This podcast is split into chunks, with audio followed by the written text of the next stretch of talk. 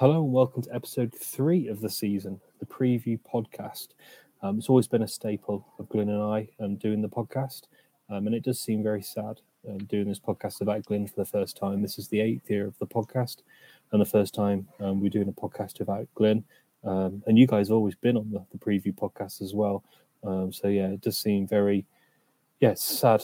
I was coming back from Austria, one of Glyn's favourite countries, a few weeks ago, and yeah, did make me think of Glyn. And yeah, here we are, new season without Glyn. And yeah, we, a lot of people. I was chatting to quite a few people at the game, the game I went to at Stourbridge, A few other people saying they miss Glyn's presence on Twitter. Um, I think he would have absolutely loved this summer. Um, and he would have been a huge presence online with all the, the crisis and the chairman's comments and um, getting a new director of football. And yeah, sad to go into a new season without Glyn. Um, yeah, just a, just a moment to think about him. Yeah, it's uh, it, it's particularly strange. Uh, you know, my first season watching the town with Glyn was in 1993, so this is my first season going into any Shrewsbury Town related activities without him uh, right next to me on the terrace. I went to the I went to the pre-season friendly against County, and um, I really missed him at that game because none of our other friends went apart from Tom the Eggman, who kept me company. But um, at half time, sort of went for a wander outside the stand to you know stretch the kids' legs, and he just wasn't there, and I was on my own. So it, it, feels strange to be going to football without him. It feels strange to be doing a podcast without him. You know, starting a season where he won't feature. Um, I did think at some point in this season I might start listening back to some of the old episodes with him on. So he's still part of the season a little bit, and, and we can keep him keep him part of the club as well. Um, but I, we, his kids will still be there, so uh, we'll, we'll, be making sure he's there in spirit anyway. Um, but yeah, like you say, Ollie, it, it's difficult, but he'll be so chuffed that we're still doing it, and he, he, probably couldn't think of a better group of lads to pick it up and, and carry it on uh, on his behalf. So um, here's to a good season. We can hopefully have some good pods out of it anyway. Yeah, no, I totally agree with that, Mike. And yeah, it's good to good for you to be on the podcast as well. Um, sometimes I think some people said they couldn't tell the difference between your your voice and Glyn's voice. Um, so it's good to have yeah, it's very podcast. true actually. Yeah, they probably yeah. didn't know any different, do they? Yeah, we both talk a little rubbish as well. so yeah, um, so talking of this season, um, it's an interesting season, isn't it? Obviously, we've got director of football, we've got a new manager, a manager that got sacked at Walsall. Um, Chris, what's your thoughts going to this season? It's I'm excited about it in many ways, more than I have been for a few years, because I suppose it's a journey into the unknown, and that you know that that bit of what's going to happen and not having any real clue is quite exciting for me right now. You know, I might feel very different about that by the end of August if, if that started to turn out to be truly horrific.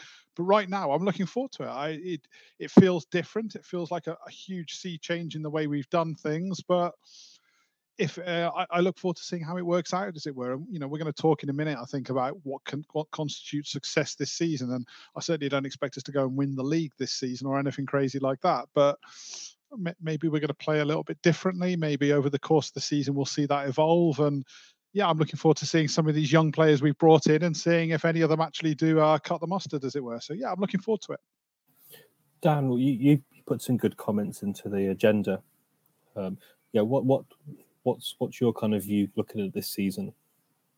Yeah, well, I, I think if you, first up, if you're not hopeful in the week before the season commenced, then then then that really would worry me. E- even teams who know that they might struggle a bit, you, you, should go into a new season with a modicum of hope. Otherwise, my goodness me, what the hell are you going to be like by the time you get to cold Tuesday nights in February? So, so I'm, I'm very much with with Chris in general. That the feeling is that we've set out in a slightly different direction, and uh, let let's see where the journey takes us. And I'm you know I'm I'm all in for that. That's good. Um, in terms of what a successful season is, well, I think that's really tricky actually, Ollie. And I think it goes without saying different teams have different aims but different clubs will have different aims season on season.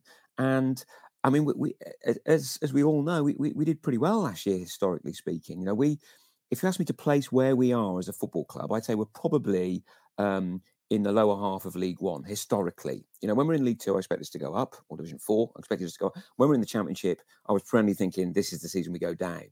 It, in League One is our natural habitat. The question is whereabouts. So 12 places is overperforming in the great historical sweep. But d- does that mean that we've underperformed if we finish 13th this year? Now, I'm not sure it does. It might do. You know, if we have a if we have a brilliant start and then drift really badly, then we'll have underperformed. If we start like a drain and then find our feet over time because the coach, you know, makes an impact, gets his players playing the way he wants, and then we finish 13th, that would be completely different. But we could still have finished 13th with two very different narratives. So I'm quite intrigued as to what fans think a successful season looks like. I mean, you've got to throw in things like the budget as well and our financial context. Now, I don't know the exact numbers about what we spent in any season, quite frankly, but I do think that this season, the likelihood is we're going to have a, a smaller budget than we had last year. Now, we just sold Luke Leahy for a fair old wedge. We, we, we may well have different financial options because of what we've done with other players. So it may be our financial situation is actually as bad as I fear it is. But I think there's a lot of things coming together that, that will affect whether I think the season has been a success or not. I think uh, uh the, the, the league position is where I start, but unless we go down, then if we go down, it's a disaster. But everywhere else, I'm open to persuasion as to why we finished where we finished, and and that that will then ultimately lead me to reflect on whether it's been a good, bad, or or middling campaign. I don't know if that was a load of waffle, Ollie, or you see where I'm coming from there, but I think there's a lot going no, into whether this is going to be a success or not. I think that's a really interesting point because, like you say, it's know, random random example like David Moyes. Why did David Moyes get sacked? Because he wasn't making progress. And I think we need to feel like we're making progress. Now, that doesn't necessarily mean we finish above 12th. Um, but if a couple of these project players start doing well, that the, the lad we've signed from Ireland or whatever, and it feels like we're moving somewhere, I think that would feel like progress. Um, I think we have to acknowledge that we've gone down a different path. Um, yeah, I totally get the style of football under Steve Cotterill. Yes, we finished 12th, but was it enjoyable? Not for me. Um, so yeah, I think one, a few things still need to be clarified with the club. The financial situation for me is confusing. Micky Moore said that last year's budget was about 18th, and this year's budget was about 18th. So what happened with the finances, maybe we'll never know. But yeah, for me, for me, this season needs to be a season of progress. Um, what's your thoughts, Mike? Well, I think I'm going to Dan pretty worried because I'm not going into this season with a huge amount of hope. If I'm honest with you. Um, and, and and it comes back to the point of, of the amount of untried risk we're, we're carrying in with us. So I think you have to remember that Steve Cotterill didn't get poached by a bigger club. We chose to get rid of Steve Cotterill. So the club has got rid of, for whatever reason, a, a guy that finished a sort of a historically good season finish, regardless of budget, regardless of the size of his squad or the style of play. At the end of the day, we finished 12th last season. So we've got rid of him. Roland has for, for whatever reason, and he's employed a new manager. Now, the, the idea of the new manager is, I presume, not to take us backwards. I presume they haven't employed this guy to finish 15th, 16th, 17th. If last season we finished 12th, so eh, for my money, uh, you know, I'm I'm looking for progress, or at least as good as we did last season. Otherwise, what is the point? What's the point of changing manager? And is that league What's position is going to decide that? Yeah, I mean, football's the results business, isn't it? At the end of the season, where you finish dictates how good a season you've had. I don't want to play attacking football and finish 17th.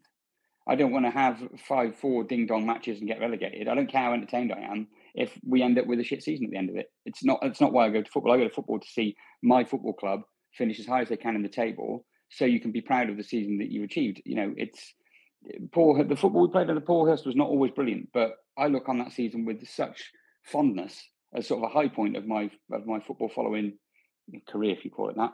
Um, so I'm a little bit more. I'm a little bit more waiting to be won over. With that said, and I'll caveat it like I did on the previous pod.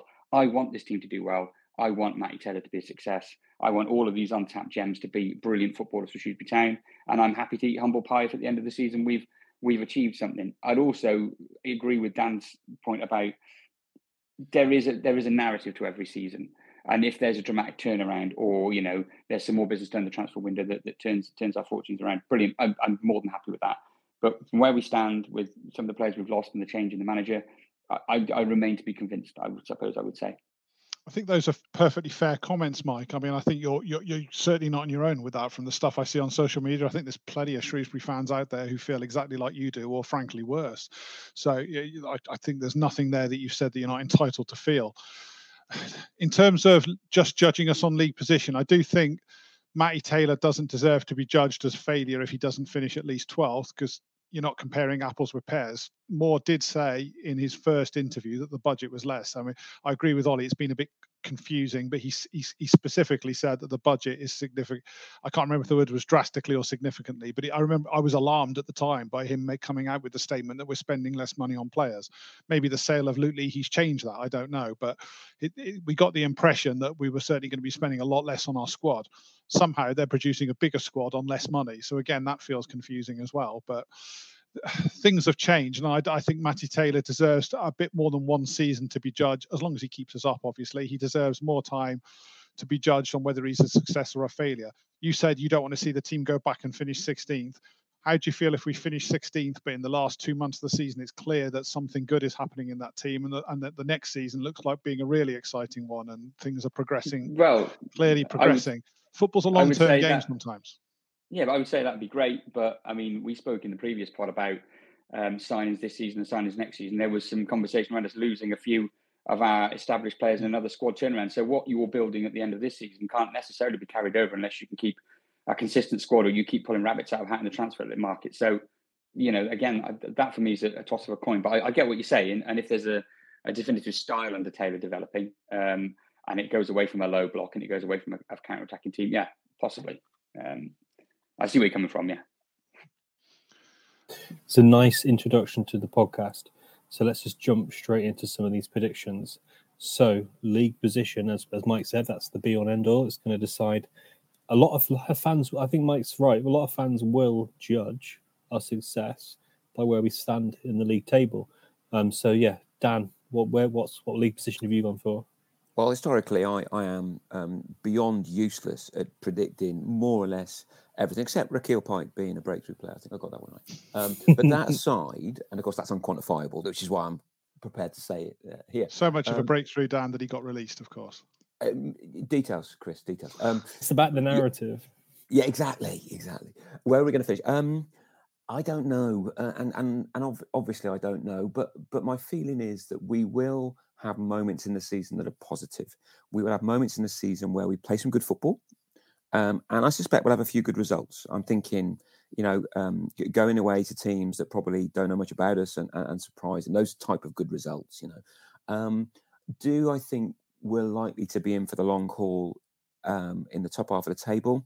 I'd love to say yes, but my, my instinct now is that that might be a bridge too far. So I, have gone for 16th. I nearly went for 17th, but it's just like we spent so much time in 17th. I couldn't quite bring myself to do it. So um, so I went I went for 16th, which says to me we're going to have we're going to have periods where we might be worried about relegation, but ultimately we'll, we'll have had enough at the at key moments in the season to mean that we're um, that we're a little bit above that. So um, that means that the one position we're not going to finish is 16th. That's what I'm going for. Who'd you go for, Mike?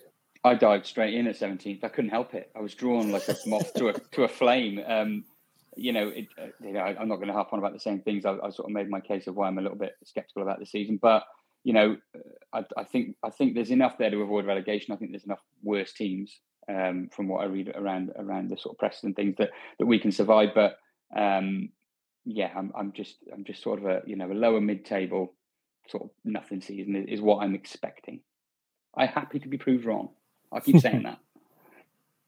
And Chris, who did you go for? Where? What position?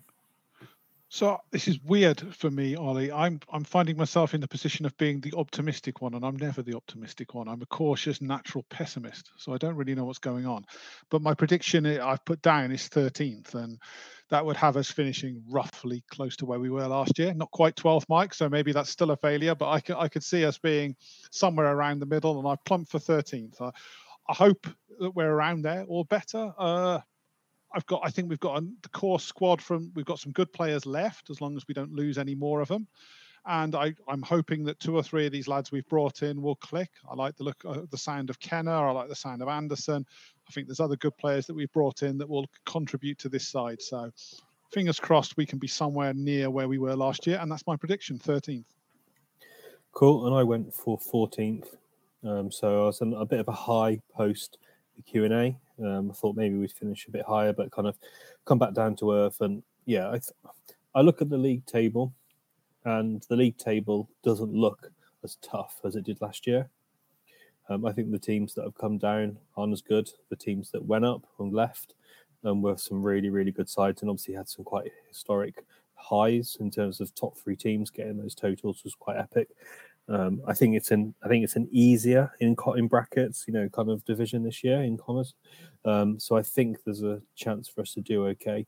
Um, so yeah, I went for 14th. Um, so that's kind of where I've I've put us. Um, in terms of um, breakthrough player, it's a bit of a harder year this year, I think, to do this because there's so many unknowns. But yeah, Mike, who did you go for? I went for uh, Kenny or Kenny, however you say it. Um, haven't seen him on Saturday. That's all I'm basing it on. Um, he looked like he had all the attributes. A little bit wayward with his passing, but he looks a big, strong, a physical, imposing central midfielder He can get up and down and add, add moments of, of quality. Um, so yeah, I, I, think if he can make it click, he, has got all the all the all the basics there to be a really effective uh, midfield general. So he was my pick. Dan, yeah, I thought about him, but um, I, in, in a completely irrational, illogical way. I tried to spread the thinking around a little bit, so I'll get back to him a bit later. But um, I, thought somebody like Taylor Perry, of course, he's played, he's played uh, played at Cheltenham quite a bit. You know, Cheltenham going to be an interesting game on Saturday with all the linkages we got there. But um, he's also got a decent pedigree with Wolves. Um, I've not seen too much of us at all this season, so I've got no idea how he's going to fit in with the, with the team. But it seems to me he has enough of a pedigree to expect that if he has a fair crack at the whip, and if things go you know, run with him, then then then he might have a chance of uh, of making an impression. But um, again, it's a bit of a you know, it, it, it's a bit of a sort of poke in the dark, really. Chris. So I've gone Joe Anderson. Uh, a bit like Dan, I haven't seen us play yet. I haven't been able to get to the preseason friendlies because I was away for the last uh, 11 days, so I've missed all of them. Uh, but I like what I read about Anderson. He's 22 years old and yet he's barely kicked a ball in senior football. So if he plays regularly this season, that in itself is a breakthrough for him. So on the subject of breakthrough player, I figure if that guy plays 30 games, that's a breakthrough season for him. So yeah, I fancy that he's probably been brought in to be a regular part of our side, and we'll see quite a bit of him. So fingers crossed he lives up to everything that uh, that Taylor and Moore have said about him. Yeah, and I, I went for Herney's. Um, I've a bit of a wild card option. Hear good things about him. Um, I hope he does well. Also, I've put him as a quite a high rating, a high potential football manager. So hopefully those things, things come true. If I get it past my football manager line manager, um, I've got to call you out here. I've got to call you out here. Am I am I pronouncing this completely wrong or Herney's? Is it how not Hearns, or am I an idiot? Hearns. Is that how you pronounce surely, it? Surely, surely Hearns. Yeah, sure. Hearns. Okay, thank you for that. I thought, who's um, yeah. Herney's? And then I realised who you were talking well, about. It's really funny. I, would be careful, you you white middle class men from Shropshire. Let, us have a look, see how this one develops, right? I, I well, he is Norwegian, so yeah, know, but that's what I'm. Yeah. So okay. how do you pronounce it, Dan? Hernez. Her yeah, goodness knows. I mean, I was going to say her knees, but I mean that's that's based oh, on okay, interesting. Nothing, yeah, this is one of the things that me and Glyn used to always struggle with was pronunciations, and yeah, we signed um, yeah a few players of a Nigerian origin, which always is a challenge um, for me to pronounce. Yeah. And I used to normally wait for the the Stu Dunn test and then pronounce players yeah. after that. Uh, me and Glyn used to say that player or that right back we signed. Well, most continental uh, European languages they pronounce more letters than we do. So I, I, think I think that that would mean I go well, for this, ease at the end. But. This I'm is not a sure prediction, man. Who's going to get this name right? How Norwegian actually is he though, Dan? I mean, I know he's playing for Norway, but Travis Hearns, it doesn't sound a very Norwegian name. I wondered if he was, you know, got a Norwegian grandmother or something. Travis Travis Hernandez sounds, you know, yeah, Spanish. Hernandez. Could be anything. There we go. It could be Spanish. There we go. It's definitely gonna be good if he's Spanish. So yeah, I, I also how introverted are we on this pod? We haven't got a bloody clue what we're talking about, have we? we haven't got a clue. We haven't got. if he's not from Minsley, and, and me no and Dan idea, are drinking alcohol as well, continuing to get worse. Uh, and I downed my can probably too fast as well. Um, so in terms of um, yeah, I break through. Interested to see how he gets on. I, I did see him against Stourbridge. I thought he looked really good. So yeah, something to get excited about. It's about time we had a good youth player come in and get himself in the first team. Uh, so only seventeen as well. So yeah, it's exciting yeah. to have on that young, and they've given him squad number nineteen. I, I, that felt significant. yeah. All the other young lads are number thirty something. I, yeah. So I don't know how much you can read into this, but it felt like it means something. I'm going to add a caveat now. The game is 46 seasons, so if he hasn't played after 20 games, I'm still got a chance because there's still another another 26 to go. So yeah, full season to go there. Um, so yeah, so that was that was who I went for. Um, Chris, top goal scorer. Um, actually, you can just mention this to everyone because we all went for the same player. Because let's be honest, there's only really one option. So, Chris, who did Salopcast go for for top goal scorer of the year? Marko Marosi. No, Dan Udoh. Dan Udoh, of course. Yeah, Dan Udoh is um, and it's nice that he's got that first goal in pre-season. He scored against Notts County, a good goal as well. While I wasn't there, I've seen the goal because the club kindly shared it on social media. So good, powerful run, good finish, and that was just encouraging to make you think that Dan Udoh has got over that injury and is ready to contribute. So yeah, let's hope that we've got the Dan Udoh of a couple of seasons ago, and you know we could be in for a good year from him. So yeah, fingers crossed. Yeah, no, good. I think it's a fair shout. There isn't really many options to say. Maybe Tom Bayliss maybe could have a, a, a, free role as a number 10 and score a of goals. But yeah, I think Dan Udoh's a Or do we have to take some penalties, Ollie? We don't know the penalty taker. Yeah, that, that's 10 again or whatever we had last year. Then. I did notice that Max Mata takes penalties for Sligo. So if if it's true that we're signing Max Mata, that could be our penalty taker as well. Who knows? So yeah, uh, fingers crossed. Phones can sign a few players before, well, before Saturday, to be honest, because we're a bit light in certain areas. So captain, Dan. Captain. So I think it's really important. We normally do this. We do normally say if the captain hasn't been decided, but on the podcast, and I I'm using the agenda from a few years ago. Um, so yeah, Dan, how important is it for us to, to, to kind of talk about the captain? Who cares, Ollie, who the captain is? That would be my immediate response. I, I think it's fascinating, in all seriousness, that that uh, I always remember the England captain is a thing. Yeah, England right? captain is a big thing. Yeah, and and I have no idea why. I mean, a number of other continental European countries just ask the player with the most caps to be the captain. Will Chey Dunkley stop being Chey Dunkley just because he's not captain? Of course he won't. He'll still be this imposing figure at the back. I just think the whole captain thing is is, is a massive um, it's people like you, Hudson, in newspapers finding something to write about. That's what it, it used to be. I just want to point out I haven't I haven't worked for a newspaper down for over eleven years. So no, but you, you're marked. Like you, your card is marked. And Absolutely, ever marked. Yeah. Uh, in, in all journalist, I, I think it's a, it's a topic that we discuss, and I find it zero relevance. You know, they don't pick a batting order. They don't decide who bowls next know, they don't decide whether you, you know, the, the, things you do from set pieces in rugby union or rugby league. The, the, the, captain to me is a, is a, you know, they, they choose which way you kick in the first half. And then the other 11 players put their own personalities on a game. And Luke Leahy, he would have been an inspirational figure, whether he were captain or not. He'll go around and moan at every decision. He'll, you know, he'll, he'll play with his heart on his sleeve. So, so I really think the whole debate is a bit nonsensical. So I don't care who's captain. I mean, if you if I had to give it to somebody, I'd probably give it to Dunkley. But that's because I generally, you know, I, I think he looks like somebody you, you'd. Thanks for contributing to the, but, your captain pick. I appreciate it. so he does care, really. I, I he think, does. I think... He really wants Dunkley. No, no, I go the other way. We were the first team ever not to have a captain.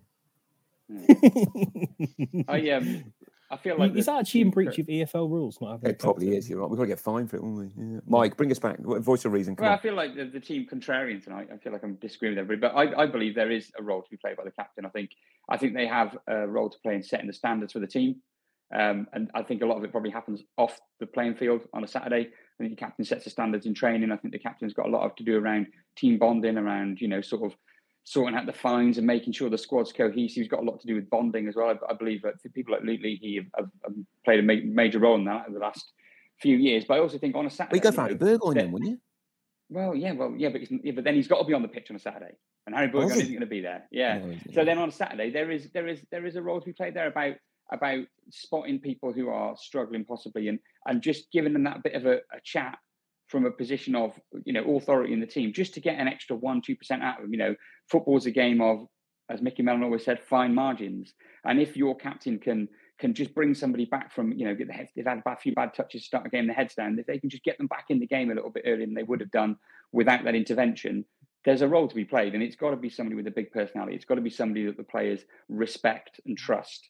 Um, having watched Ryan Bowman be captain on Saturday and say nothing to anybody for 90 minutes and be very selfish with the opportunities he received on the ball, you can see a bad captain on the pitch. And then I think maybe sometimes you don't value a good captain, but you can certainly spot it when there isn't one there and the ship's a little bit rudderless. And then if you know if we've got a Sam Ricketts in the dugout who stands like a statue for 90 minutes, somebody's got to be steering the ship somewhere. So um, my choice after all that was Chey Dunkley because he seems like a good egg. so a couple of things you said there, Mike, about you know supporting people on the pitch. I'll back up Dan a little bit, and I don't think you need to be captain to do that. I think if Chey Dunkley doesn't have the armband, he can still be that talker on the pitch. Certainly agree. But, certainly agree. But I think um, a captain has a part to play, like you say. Not, just on the pitch, but potentially off the pitch. My understanding from when I used to interview captains is they were often that link between the, the manager and the team, and that they got special access to the manager that the other people didn't. So it needed to be somebody that the manager could work with, but also that the players felt comfortable with. And the, the, there's there's an element to that I think that matters as well. We've had periods in our history where we've had two captains, and we've had a club captain and a team captain, because there might be an individual at the club who was a real leader in that way off the pitch but they were at a place in their career or ability wise where they weren't a guaranteed starter. So you'd have two somebody who wore the armband on the pitch, but somebody else leading off it. And I suppose that that's my concern about the team captain that there's that expectation that they'll be on the pitch every week. And, you know, Ryan Bowman, as we've said, has had the armband in pre season. I'm not sure I'm comfortable with the idea that Ryan Bowman's an automatic selection for our team because you know we're talking. I don't think any of us are from the conversations we've had in this pod and the last one about uh, you know where we need to strengthen the squad still. So Ryan Bowman feels like an odd pick to me because I just don't see how he's an, how he's that automatic starter unless you put him in the club captain role and make him the off the field leader. In which case, he, I, I don't know him well enough, I suppose, to be the best judge of that. But there seems to be more obvious candidates than him to me for that role as well. So for that reason, I'm with the everybody else. Actually, Chey Dunkley for me is the obvious leader in our squad and should be our captain on and off the pitch. Yeah, I can see why you guys have done that. I'm going to go for an evidence-based decision, and Bowman's been our captain in pre-season, and maybe he's the wild card pick. Um, it would be quite a an odd choice, um, given the things you hear about last season and the squad, etc. But yeah, I'm going to go for Bowman on a bit of a wild card option. Dan, yeah, just one point. I mean, I, obviously, I made my case. I, I, I, don't, I don't buy an awful lot of that, but that's cool. You know, that that's that's that's, that's all good. Um, but I think the point about being a liaison between manager and team, I think that's moved on, Chris. That all of these sides have management groups now. They'll have three or four players. Um, yeah, normally, senior pros. Yeah, uh, uh, well, not, not always as well. Sometimes you spot someone who's 21 who's um, yeah, you know, like who's, a Declan got, Rice, whatever. Yeah, exactly. Who's got that that something about them, and and that something about them exists, whether they've got an armband on, whether they're good at predicting whether a 50p can land on their heads or not. That that that that something exists, and I think that's quite important to um um to, to, to remember that management groups now define clubs in, in a way that I just don't think they did 20 years ago, 30 years ago. So so for me, if we've got a strong management group, I'm much more interested in that. And, and I could see why Bowman might be a part. I've never met the bloke. I've got no idea what he's like off the field. But if he's a senior player who actually talks sense and people listen to, then then that's that's a contribution he can he can actually make, isn't it? And Harry Burgoyne's certainly in that category because he's not going to play much, but by all accounts, he's he's a good bloke to have off you know off the field on your side. Yeah, there's a number of players. Elliott Bennett could probably play that role as well, yeah. um, do that as well. So yeah, a number of number of options there. Um, so kind of going back to um, other different options who are you guys going for player of the season, Mike? Uh, along with the sort of general thread of pessimism, I've gone for Marko Marosi because I think he's going to be incredibly busy this season. Um, he had a really good season last season. Um, I think he, he, he's an excellent goalkeeper. The, the rumours that he was potentially leaving, uh, I'm glad they haven't come true so far. Um, I think we'd be we'd be a much poorer side without him, and I just think that he does everything well, and he, he's one of the better goalkeepers we've had. Well, we've, we've been blessed with a lot of good goalkeepers recently, and he continues that trend actually. So um, I think Marko Marosi is going to have a standout season again. Um, that was my choice. What about you, Dan? What did you go for? Um, I, I, let me check with the Marosi one because it does very much fit in with the narrative. You're, you're nothing if not consistent, Mike, and that, that's always good. But but but you're dead right. If, if the goalkeeper's player of the year, then does worry me a little bit. Um, one thing I would say about it, I hope his kicking improves a bit. There are times when his kicking's all right. And there are times when it goes a bit left field. I mean, have you what's his? Yeah, I'd agree with that. Yeah, his, his kicking can oftentimes, you know, he can pump it out of play and stuff. But um, I think if he was a better kicker, he wouldn't be playing in League oh, yeah, One. Yeah. That might be the thing holding him moving on. You see, so I hope it doesn't get too much better because somebody will buy him. Fair comment. Yeah. Who would I go for though? I would go for. Well, given I'm not totally sure how to spell uh, to pronounce his surname, I go for Noah. Noah. Um, um, because it looks to me like he has got something in the middle of the park. He's got this great pedigree with Leeds. Um, and I, have heard good reports, like you, Chris. I've not seen too much of this stuff, but I've heard good reports about how he can put his foot in in the middle of the park. So I'm hoping that he he plays there, and Winchester's about 15 yards in front of him, and then Bayliss about 15 yards in front of him as well. That that would be, I think, a midfield that looks like it's got something, and and and Kenneh would be an important part of it. So I'm going for him, um, perhaps more in hope than anticipation, but um, we'll see how that pans out. I've gone for Daniel Udoh. Uh, goals are the kind of thing that stands out for supporters, and I, I fancy Dan Udoh to get a fair few this season. So for me, that puts him firmly in the mix for Player of the Year. So yeah, he's my pick, and I'd love to be right because that means he's had a good season. And you know, if if this is the last season we see of Dan Udoh in a Shrewsbury shirt, I want to enjoy it because he's one of those infectious guys that it's just great to watch. You know, he's one of those players fans will remember for a long time in the same way that we still talk about Shaun Whalley. Uh, I think Dan Udoh is one of those we'll remember in 10 years' time, uh, long after he's gone from our colours. So you don't get that many of those anymore because of the high turnover in players. You know, you don't get somebody who the fans really feel belongs to them. And Dan Udoh's been that for us. And yeah, I can't, I'm delighted he's back and I hope it goes well for him. Yeah, I'm not sure he'll be remembered if he leaves this week after one decent season. Oh, don't say that again, Ollie. I refuse to believe it. He's not leaving this week. He's here. To, he's but, here till um, the end of the season. I don't want to hear anything season, else. he if he has a good season this season, yeah, he'll definitely be a player to remember. Um, and yeah, I've put him as my potential player of the season as well in terms of, yeah, he's one of the best players in the squad. Um, and he's, yeah, he's one of the shining lights and one of the reason why we can get quite excited this season, I think. Um, yeah, fingers crossed he's recovered well from his ACL and he can kick on this season, have a really, really good season. Um, so yeah, I went for Dan Udoh. Um, and then looking wider across the division. Um, in no particular order, uh, we'll just try and keep it generic. Um, we're going to go now through League One promotion, then look at League One relegation, and then a bit of a dark horse pick. Um, Chris has been quite tactical here with his dark horse pick, I have to say. Um, but then, yes, so looking at promotion, Mike, who which teams have you gone for? I'll just say this is the part of the podcast where I may as well just pull out for you know ten minutes because I don't really know anything about other teams in our leagues. I'll be honest with you. I watched the town. I, I couldn't tell you who plays for Cambridge or who's up front for Oxford. No idea. So, I mean, I wrote down because I had to put something. Um, so promotion, Derby and Bolton because they're big clubs, and then I, I don't really know who else. So um, I assume the big clubs will, will, get another good run at it, um, and they seem to be getting tipped everywhere else. So that's me. This next section for me is going to be pretty light. I'll let you guys get into the detail on it. Um, Dan probably knows more than me. What do you reckon? Well, I'm not sure I do. Uh, um, and that's one, one side that none of us went for was Pompey. And I did think about Pompey, but why did I think about Pompey? Because they're a big club.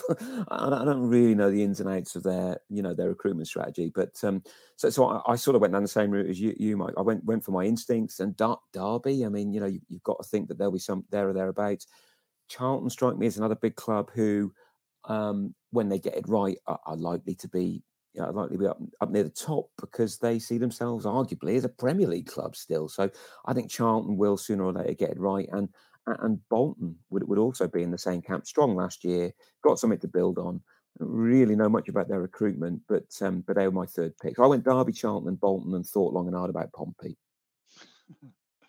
Pompey's an interesting one, isn't it, Dan? They seem to fail year after year when people yeah. expect more from them. And this year I have looked at their recruitment, and I think they've got their approach isn't that dissimilar to ours. They've they've gone for young players who with energy and but they've done it with more money than us. So they've got young players that we can't afford, like they've got Christian Saydee and people like that. But I don't know. They've also got an untested manager, just as untested as ours, frankly. And who knows? It could go really well for them. I've just got a feeling it won't. I don't know why. Their managerial so choice is very interesting, isn't it? Yeah, you know, that, Jose, that is a left uh, field call. I was going to say Jose Mousinho, isn't it? Mousinho. Mousinho, yeah. And uh, yeah, he did all right at the end of last season, but he was a surprising pick. And I don't know. I've just got a feeling that they won't be right up there. I'm, I, you know, I might be totally wrong, but they're not in my pick. My, I've gone for Bolton and Derby, just like every, just about everybody else. It seems Bolton have invested well this summer, seem to have a good squad. Derby, as you say, they're a big club. We all expect Derby to be somewhere there or thereabouts. And then I've got a bit more of a wild card for the playoffs, I suppose, in that I've put Wycombe Wanderers down because I, since they signed Luke Leahy, I have been looking at what they've done, and I've got to say their transfer business looks encouraging. They've brought in some good loans, some good permanent signings, and I've just got a feeling they're going to be right in the mix, certainly for the playoffs. And if they get in the playoffs, then anything goes. And I could see them, I could see them winning it. And you know, that'd be the fairy tale for Luke Leahy, and it would justify his move, I suppose, if he goes and wins promotion to the championship this season. So I've put Wycombe in there as a, a slight, a slight risky one. I could have gone for more obvious picks, but yeah, there we go. Cool. And I went for um, for Derby, um, Bolton Wanderers, and Blackpool. I mean, Blackpool have done some good recruitment. Obviously, two Shrewsbury Town, former Shrewsbury Town players there with Pennington and Norburn making the way to Blackpool. So I think they've got a good squad. They've got a good manager as well. He's gone back to Blackpool, and I think they'll be a strong force. Um, but yeah, I think I think there will be some some wild card entries in there this season. It's yeah, I think the the top of the the table is, is going to be interesting to see who settles up there. Um, but certainly, as we said already, this the division is not as hard as it was last season. Then looking at the bottom um, of the table, and Chris, um, who did you go for for relegation? No order uh, again. Uh, yeah, I've gone for Cambridge United. I can see. I mean, we, we, they struggled last year. They they had a strong finish to get away with it, but uh, since then, you know, I don't see anything exciting in their recruitment. Exeter, they've lost some good players this summer. I'm not sure they've been able to replace them with the quality of what's gone out. So I could see them being down there. Northampton, who've come up, I don't think they've got enough to be anything but in a relegation battle. So I've put them in the bottom three and then I've gone with Carlisle United as well. I just I just don't think they've got enough either. You know, we were able to go in there and take Morgan Feeney away from them. Clearly, financially, they're not in a great place either. I see them in the mix. I think I, you know, one of the I haven't gone for the favourites to go down. Everybody seems to think Cheltenham are doomed this season. I don't know why. That I just I've been impressed by Wade Elliott. I thought he did well last season and taking them to 16th, and he's lost Alfie May, but I think he's recruited pretty well. And I've just got a feeling Cheltenham might just have enough to stay up with it. I just think they might just get away with it. So I've left them out of my four. Mike, who says share your wisdom? wisdom. Um, I just went for Cheltenham on this one because we basically robbed half of their backroom staff and a few of their players. So if all of them are coming over to us, they must be really buggered. Um, and everybody else seemed to be having them for a relegation. So I thought I'd just jump on their grave essentially. So Cheltenham were only picking this one. Um, and, and I'm just enjoying hearing from you guys because I feel like I'm more informed now about what's coming up than I was at the start of the pod. So yeah, crack on. Dan, who'd you go for? Yeah, again, I, uh, you know, as if we've got any authority to make any big claims on any of this. I mean, I, I thought Cheltenham it looked like they that they might be uh, they might be in a position where they're, they're they're, they're struggling, but as Chris said, I mean, you know, they they they've done pretty well over the last few years, and and also Wade Elliott's a good he's a good manager. So I, I, think you know I've gone for them, but I mean I won't be putting the mortgage on it. Cambridge looked to me to be a club who, who, who only just stayed up last year. I don't sense they've done anything radically different this year, but um, but I don't know that either. So I went for Cambridge. Um, Port Vale simply because um, they will go down, folks, because I don't like going there. Um, that's it. That's why they're going down. Um, now the fourth one, I thought long and hard about going totally left field and saying Reading. Right now, Reading. Don't let's not be about the bush. Reading away is my dream fixture. Right, it's just around the corner, and when you got 125 miles to get to own game, you know Reading away is. I've been pleading for those buggers to get relegated for years, and they have, which is great. Um, and they're permanently under sort of a cloud. There's transfer embargoes. One's just come back in place now. Um, they got an owner who really doesn't seem to give a monkeys about them.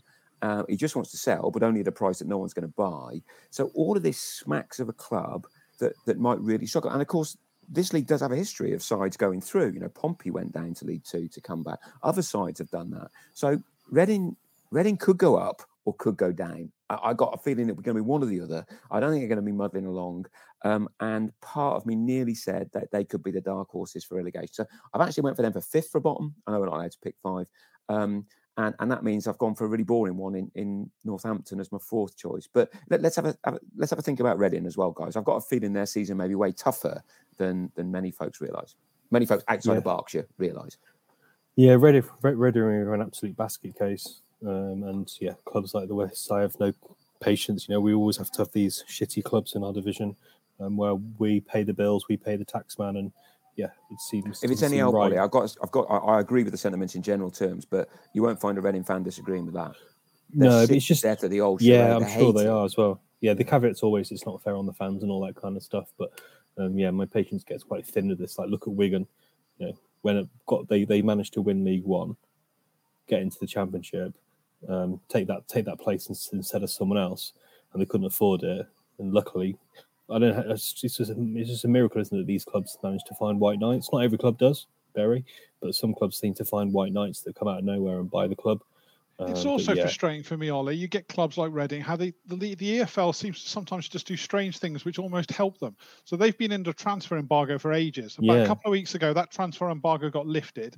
In the space of three days, they signed four players, including the likes of Charlie Savage, and then they're promptly back under a transfer embargo now. So how were they allowed? They're under a transfer embargo now for non-payment of a tax bill. Presumably that tax bill wasn't paid when they were signing Charlie Savage and all the other guys they've signed in the last week. Don't, don't so you love it? Why, why were they tax, allowed to? Paying tax is an optional extra. As far as I'm aware, I have to pay my tax. Yeah, uh, that's a joke. Yeah, what, what, what's going yeah, on here? Just, I have to say there was a there was a tweet earlier this week by I presume it was you, Ollie, uh, when Reading were signing somebody. Reading women, I think, were signing somebody. Yeah, and they gave me. it a little. Oh, have a guess who's back. And Ollie, Ollie, did anyone else see this? Did you see what he put? HMRC. and I, I, thought it was quite a good line actually because it's highly likely they will be back, right? Yeah. No, quality shit posting that. Yeah. Yeah. Yeah. Like it's that. um, um, yeah. Peterborough are in trouble as well. Um, their owner sold half their club for a couple of million and then took a three million pound loan out for eighteen percent interest. Mm. That's, that's terrible. Doesn't sound like a very good deal, Sounds especially like years deal, ago. does it? Yeah, so they're they're under trouble as well, and obviously Fleetwood's owner's in jail. Um, so yeah, there's a few basket cases in there, and, and there's also a few clubs I think that have struggled for the last few years. Cheltenham for me are one of them. Cambridge as well, are always one of the worst teams we've seen. Um, I think that Northampton always seem to struggle at this level as well, and yeah, um, I've put Carlisle in there as well. So I'm Cheltenham, Northampton, yeah. Cambridge. Cambridge Carlisle. last year, I, I, saw them away. Remember, I know we battered them at home. Yeah. Was, I think it was the day your lad was mascot, Chris, wasn't it? But believe you me, they were every bit as poor away, and they beat us two one. Um, so yeah. yeah. they unless they've really booked their ideas up, I think they'll probably be in for a long campaign. Yeah, cool. And then um, for dark horses, can I just say final this is, prediction? this is the Go bit ahead, about this podcast I've been looking forward to all day when I when I saw the preview. Mike, talk us through the dark horse. Yeah, just when you said that I was being consistent, I've become very inconsistent. and uh, I've, love for. I've gone for Shrewsbury because, again, you know, it's the hope that kills you. I think you know, there's loads of risk in our in our um in our model. There's there's some there's some sort of method to the madness, and if they can make it click, we can be a dark horse. I think. I think you know, if if all these players are as good as people say they are, and the managers learn from his mistakes at, at Walsall and and can get a, a defined way of playing and a plan B in place, you know, the, the, Shrewsbury have shown last season under Steve Cotterill that we can do it, and so you know, dark horse, dark horse potential to do it again. So that's where I was coming from with that. And because I didn't know anything about any of the other clubs in the league, what the hell else was I supposed to put? So I stuck Shrewsbury down. There you go. Correct me if I'm wrong, Mike, but you do this most seasons, don't you? I think this is your usual approach. Dark horse, Shrewsbury yeah. Town. Exactly. Yeah, it's sort of it's sort of win-win, isn't it? You know, if it works, great. If not, you know, you don't look stupid. Well, stupid here anyway. Well, I have to say, in, in all seriousness, it's it's proper football fans mentality. You know, in the end, there's plenty of reasons that it's all rubbish. You know, much like life itself. But you know, in exactly. the end, you never know. You never, you never know. know. exactly, and that's why I'll be there on Saturday, even despite all the doom and gloom. Yeah. And it's funny you say that because um, I did do a poll before the podcast started. You know, about 400 people so have voted, and I said, "Where do you think Shrewsbury Town will finish?" Um, 10% of fans agree with you, Mike, thinking that we're going to get in the playoffs. So that would make us a dark horse. Um, 52% thinks we're going to finish mid-table. 32% finish think we're going to finish just above the relegation zone, and the six percent of fans who I wonder if they're season ticket holders have, uh, think we're going to get relegated. Um, so yeah, that's kind of expectations. So a lot of pressure on on Matt Taylor. Um, expectations to con- continue. Um, and yeah, if we don't start well, I'd be interested to see, yeah, how the, how the fans react to that. But back to the kind of the dark horses. Chris has been very calculated, I have to say, in his approach. Well, I, um, he's I been was, sensible. Ollie. It's very No, I'm going to be bold. I'm going to be bold. I've changed it. You changed it. Okay, go ahead. So, well, I've put my second pick. I was going to go for Oxford because they came 20th last year. They almost went down, a lot of people are saying to do they, could, they could be doing really well this year. but, but they've thrown a lot of money at it. So I'm not sure it counts as a dark horse. I thought I, I felt like I was gaming the system, as it were, by picking Oxford as my dark horse. But so I I'm going to give you a let you proper dark horse. I'm going to I'm going to say Stevenage. They've come up from League Two. Uh, but my understanding on stuff I've read is I've, I've seen Steve Evans claiming that they've got a top half budget and they're not here to make up the numbers. They seem to have signed a couple of Very good Steve players. Evans thing to say, though, isn't it? To be fair, It No is, but to shrinking be fair to Steve Evans, with the exception of his spell at Gillingham, he's got a lot of success on his CV. absolutely. So Don't like to say it, but I agree with you. Mm. I could see Stevenage surprising a few people, uh, and for, you know, who know, uh, maybe the playoffs might be asking a bit much, but you know, the point of a dark horse is someone who might surprise us Also, yeah, I've gone with Stevenage, Ollie. There you go. I'm not, I'm not being sensible. I, I'm, I'm doing it properly. Cool. So yeah, uh, and my um, my dark horse, um, I went for Lincoln. I think they've done some good recruitment. Um, I thought they uh, their manager settled in quite well, and I think they could have a good season. So that's who I went for. And Dan, who did you go for? Well, it's fun. I thought about Stevenage. I know someone who plays there. Just he just moved there, and he gave me the impression that he, he wasn't in there just just for the crack. You know, that, there's a project, and that Evans has done this stuff before. I mean, I don't find him a particularly attractive human being, but um, but he, he is definitely um, he is definitely the man who could build a project. So, so I did think about going there, and of course, we're going to see them uh, in week two of the season. Um, but ultimately, I, th- I thought Leyton Orient had a really good season last season. I like Omar Beckles. I've always been a fan of Beckles. Never played in, the, in his right position for Shrewsbury, yet never let us down. Of course, part of that famous 17 18 season. So part of me just wants Leyton Orient to do well because because of Omar Beckles. Um, but I also think they did very, very well last year. They were impressive winners of League Two and you know maybe they'll take that into League One this season. Um, we were planning on doing like some changes to the rules, but um, yeah, I'm going to skip that. We can do that another week maybe, or if you if you're really interested, you can have a look online. Basically, um, we're going to be a bit stricter on time on time wasting and, and add more time on, um, and potentially more cars for being a dickhead. Basically, um, it's a simple way of putting it. Um, in terms of uh, rest being a bit stricter. Um, so then looking ahead, I thought it'd be interesting just to get like a bit of a flavour of the start of the season and so yeah, Chris, what do you think? So the question is, you know, predict the Cheltenham game, which is going to be a fascinating game. is it the Micky Moore derby?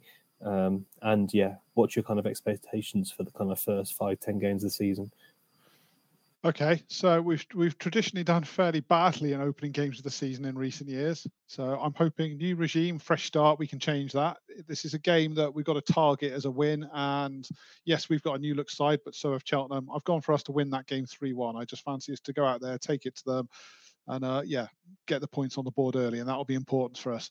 But I do think over those first five or ten games, we're going to see a few ups and downs because you know we, have talked already about all the changes and all the young players we've got coming in. I'm sure we won't be that consistent at first as things settle down. So we'll have the odd good result, but I can see a couple of stinkers as well. So yeah, first five or ten games, you know, I could see us easily two or three wins, but equally three or four defeats as well, and find ourselves lower mid-table at that point. But then hopefully something to build on and push on as the season progresses. Mike, what's your expectation? Yeah, again, sort of inconsistent with the pessimism. I think we're going to win 1 0 because, again, it's the hope that kills you. I think Dan Udoh is going to score. I don't think we're going to be brilliant. I think we're going to hit them on the break and we're going to score one goal and that'll be that. But we'll all go home happy with that, I think. And then after that, I think, I think like everybody's saying, it's going to be a fairly rocky build.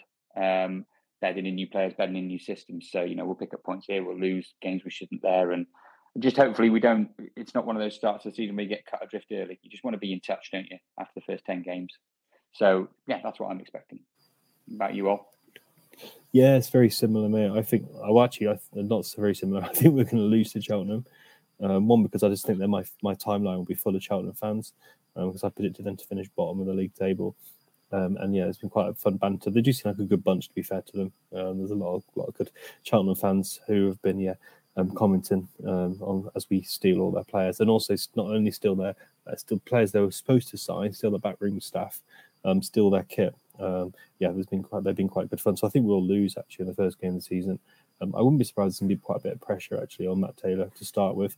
Um, I think that pressure will probably pass on to the chairman as well. And so I'm, I'm, not overly hopeful, but I think I think we'll come through. Like as Dan said at the start, I think the narrative will be positive as we get closer to Christmas. But I think it will take a bit of time to bed in um, and hopefully also might take a bit of time to get to that end of the, the transfer window as well and sign a few more players. But yeah, Dan, what's your what's your thoughts? Um, again, you know, rubbish at predictions to be honest. Um, so so take it with a pinch of salt, but. I think that Saturday's game will be awful. Um, I think both sides will look like they need about five more games to get into it. And I think one of them's going to win 1 0. And I've got a feeling it might be us. Um, so and and I, think something like a Dan Udoh goal would would would be where you go, wouldn't it? Because he's got that X factor that that that you know you need you need when you're going to pick up you know vital one 0 victories. So I'm going to say we'll win one 0 I don't expect it to be pretty. I think there'll be a lot of people who are finding their feet in both sides.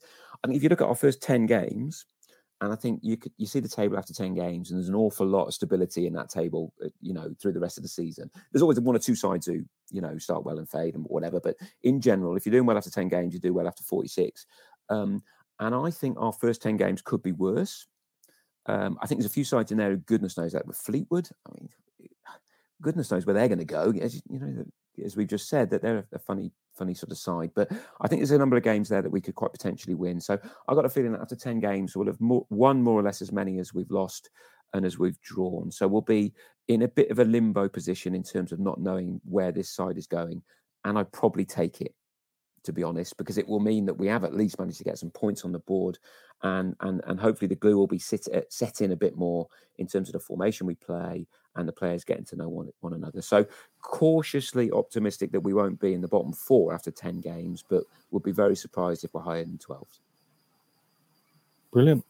Um, yeah, cheers, guys. Any final thoughts? I have one question. Well, I saw on social media earlier today that we were all asked, we being the Shrewsbury Town fan base, to name some songs for the pre match playlist, right? And I, I know very little about football, but I know even less about music. All right, that, that let me be clear on this. But I wonder if can I ask each of you got one song, folks? Catch us if you can is in there. Forget that. But what what song, if you had the choice for the penultimate song before we walk, run onto the pitch, what are you going for? I'm going to say one song and we definitely shouldn't play. And that's Uh, that's not the question I asked. Caroline. But go on, I'm in, Yeah, Ah, Sweet okay. Caroline.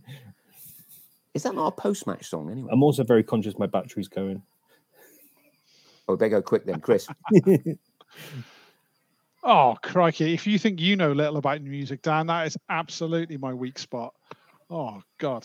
Uh, this is You the kind of thing I really don't more. care about. I don't go to the football to listen to the music. I, didn't don't really ask you care what whether we you come out cared to. about it. we, we didn't ask you who your who you cared about captain either.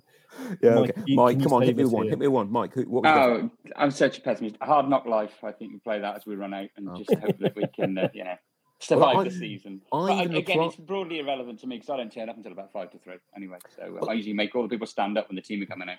You do. You threw rubbish. Okay. I, I even responded to this at the time. I don't know what. I think it was in a queue picking my kids up from an activity camp. And I went for Transvision Vamp. I don't care. It's a brilliant 1980s pop song. Gets you out of your seat. And it's called I Don't Care, Mike. I just want, you know, let's I like the it. vibe. Don't I'm care. up for the vibe So- on that one. Yeah. It is all about vibes. It is Yeah, all If you're about listening, vibes. guys, Transvision Vamp, let's have it. I'm going to go and listen to it, Dan. Maybe I don't care. No, sorry, sorry. Anyway. on on that note, thanks for listening, guys. We'll be back again in a few weeks' time, and uh, yeah, fingers crossed we can have a good season. Cheers, Ollie. Cheers, up.